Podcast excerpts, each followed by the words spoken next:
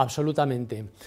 La estratificación pronóstica de la embolia de pulmón sirve no solo para elegir cuál es el mejor tratamiento para el paciente y cuál es el mejor lugar para el tratamiento del paciente, me refiero a una unidad de cuidados intensivos, unidad de cuidados intermedios, planta de hospitalización o incluso su domicilio, sino que también tenemos algunos datos que nos hacen pensar que la estratificación pronóstica disminuye la estancia hospitalaria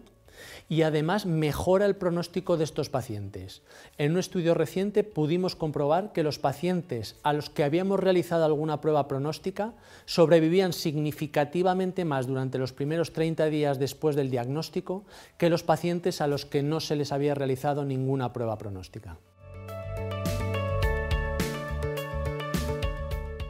Las guías de práctica clínica recomiendan la utilización de escalas pronósticas bien validadas para identificar a pacientes con embolia de pulmón de bajo riesgo que se podrían beneficiar del tratamiento ambulatorio de su enfermedad. De estas escalas, las dos más habitualmente utilizadas en todo el mundo son la escala PESI simplificada y los criterios de Gestia. Un ensayo clínico muy reciente ha comparado ambas escalas para ver cuál de ellas se debería utilizar para la identificación de estos pacientes de bajo riesgo. Como resumen de este ensayo clínico, se puede decir que la seguridad de ambas escalas es la misma, es decir, la tasa de eventos adversos fue muy pequeña utilizando la escala PESI simplificada o los criterios de Gestia, la escala PESI simplificada identifica una mayor proporción de pacientes de riesgo bajo, pero con menos frecuencia los clínicos siguen las recomendaciones de esa escala, por lo que al final del día tanto la escala PESI simplificada como los criterios de Gestia identifican aproximadamente un 30% de pacientes con embolia de pulmón que son tratados domiciliariamente.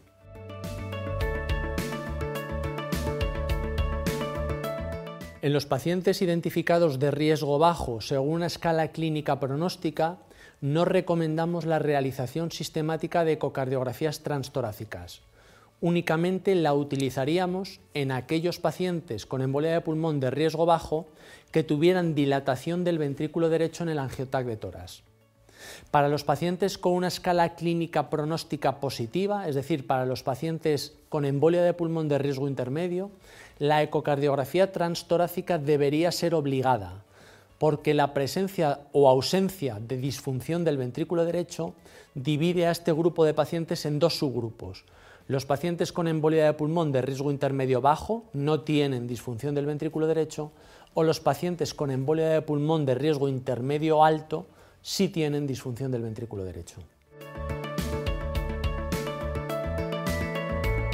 Eh, empezaría contestando a esta pregunta diciendo que la mayoría de nuestros pacientes con embolia de pulmón en el momento de la estratificación pronóstica ya tenían solicitado algún biomarcador pronóstico en el servicio de urgencias, que habitualmente son la troponina cardíaca o el péptido natriurético cerebral.